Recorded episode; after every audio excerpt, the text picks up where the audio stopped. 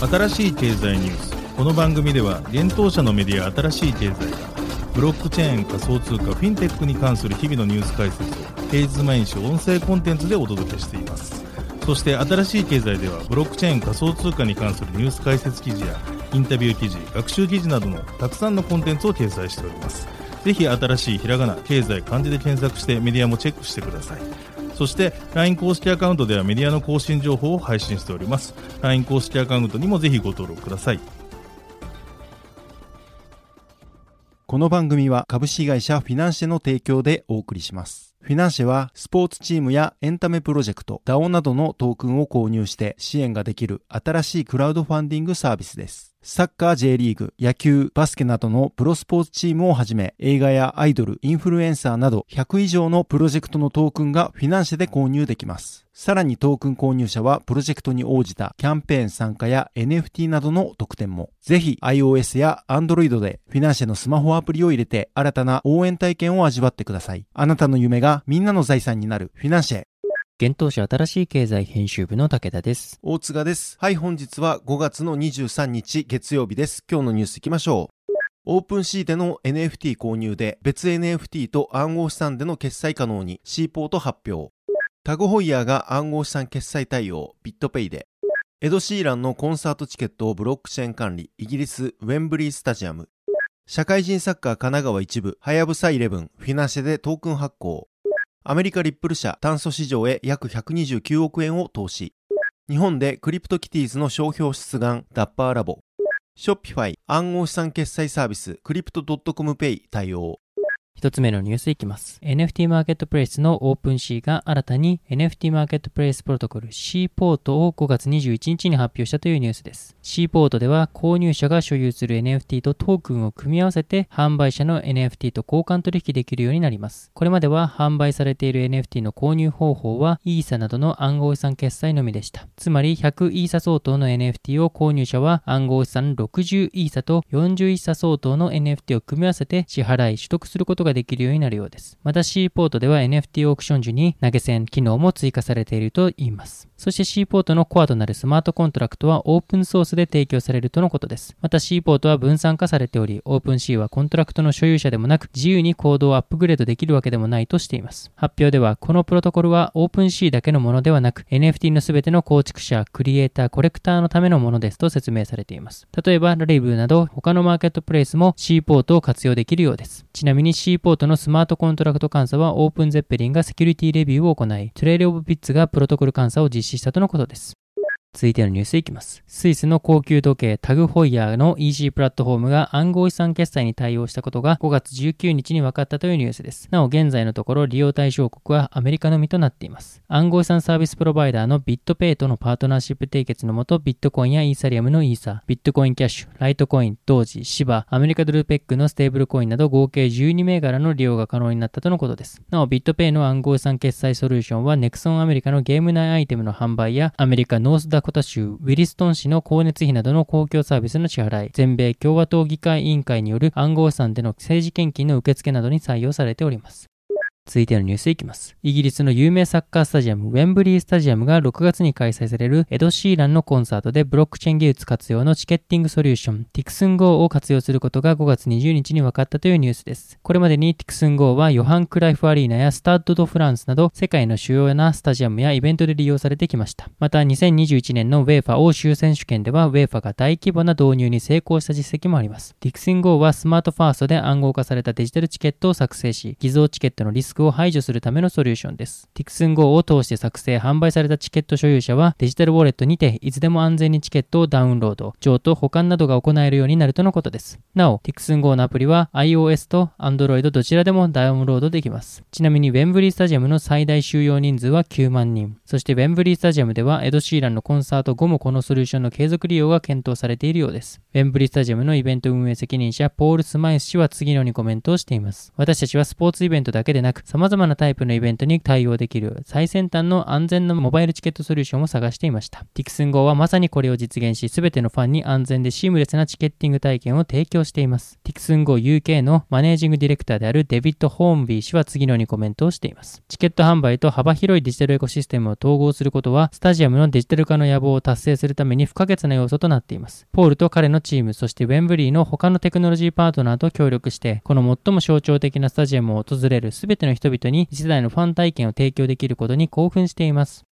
続いてのニュースいきます。次世代クラウドファンディングサービスフィナンシェにてサッカークラブはやぶさ11がトークン発行と販売を開始したことが5月23日に分かったというニュースです。はやぶさ11は厚木から J リーグへをチームスローガンに掲げる神奈川県一部リーグ所属の社会人サッカーチームです。チームには元日本代表の長井選手兼任監督や水野選手など J リーグでプレーしていた選手も数多く所属しているとのことです。今回フィナンシェ上で発行されるクラブトークンははやぶさ11トークンとして販売されるとのことです。トークン発行によりはやぶさ11を中心とした新たな厚木のコミュニティ、はやぶさドリームタウンの創出を目指すとのことです。はやぶさ11トークン購入者は特典としてクラブ運営の一部に携われる投票企画への参加や参加型イベントへの招待、特典抽選への応募などの権利が得られます。投票はトークン保有数に応じて投票数が多くなる仕組みや保有しているトークン数の割合によって抽選特典の当選確率が変動する仕組みとなっています。また一定のトークンを保有しているサポーターには限定の特典も提供されるといいます。現在発表されている投票企画案として、はやぶさ11公式マスコットを決める投票や選手入場曲を決める投票、はやぶさ11公式グッズ選定投票、抽選特典案として選手とのオンラインオフ会への参加、希望選手との試合後写真撮影、対面オフ会、サッカー体験参加があります。また初期販売でははやぶさ11初となる NFT 付きの特典があります。この NFT は各選手がそれぞれデザインされた NFT とはやぶさ112022モデルユニフォームに購入者の名前を入れた NFT となっています。これらの NFT はフィナンシェ内で限定販売され、NFT 保有者だけが受けられる特別体験も企画中とのことです。トークンの初回販売期間は5月23日11時から7月6日の21時の予定です。なお、はやぶさ11トークンの販売メニューは全12種類が用意されており、それぞれで獲得できるトークンと特典が異なります。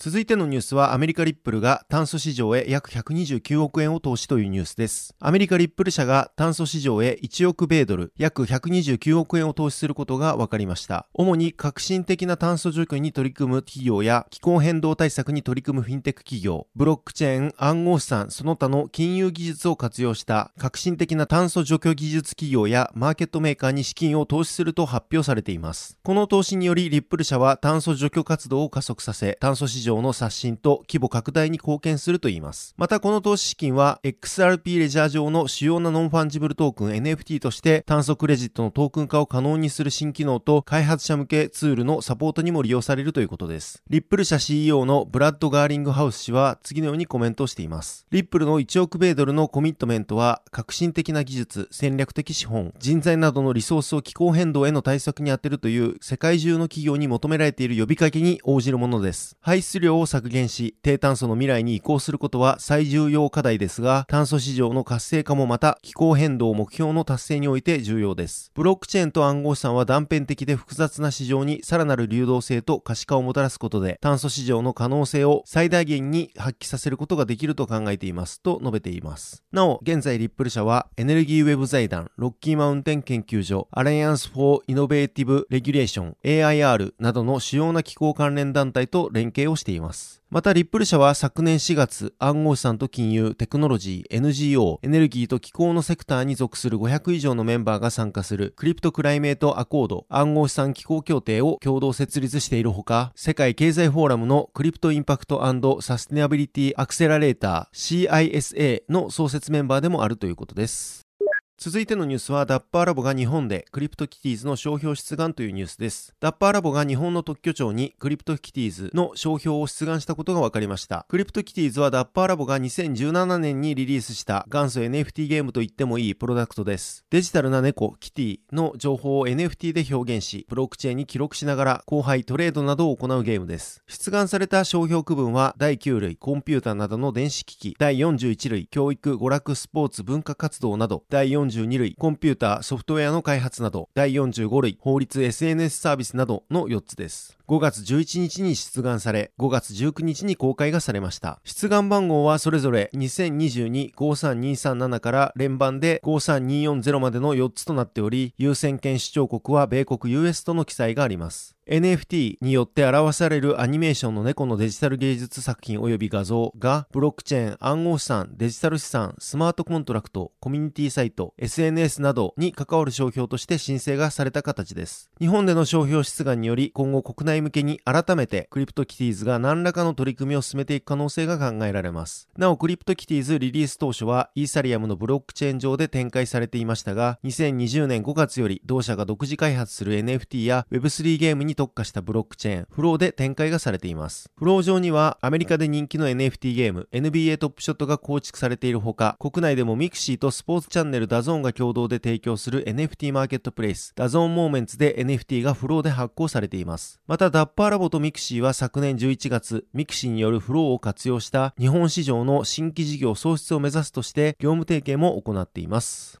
続いてのニュースいきます。暗号資産取引所クリプト .com 提供の暗号資産決済サービスクリプト .com Pay が EC プラットフォーム Shopify に対応したことが5月17日に分かったというニュースです。Shopify 加盟店はクリプト .com Pay での暗号資産決済が可能になります。また加盟店には設定費用を支払う費用がなく、数分でクリプト .com Pay に対応できると発表されています。対象の暗号資産はクリプト .com Pay が取り扱うトークに対応しており、ビットコインやイーサリアム、シバ、ドージ、エイプなど20銘柄以上利用できるとのことです。なお、クリプト .com のネイティブトークンクロノスで支払った顧客に対しては最大10%の還元を行う Pay Rewards が提供されるとのことです。また今年6月30日までに Crypto.com Pay に登録した Shopify 加盟店は本来の決済手数料0.5%を1ヶ月無料になるキャンペーンに参加できるとのことです。Crypto.com Pay は昨年4月アメリカニュース雑誌タイムに対応。同誌のデジタル版の暗号資産による購読料支払いをサポートしています。また Shopify は今年4月ビットコインのライトニングネットワークでデジタル決済プラットフォームを構築するストライクに対応しています。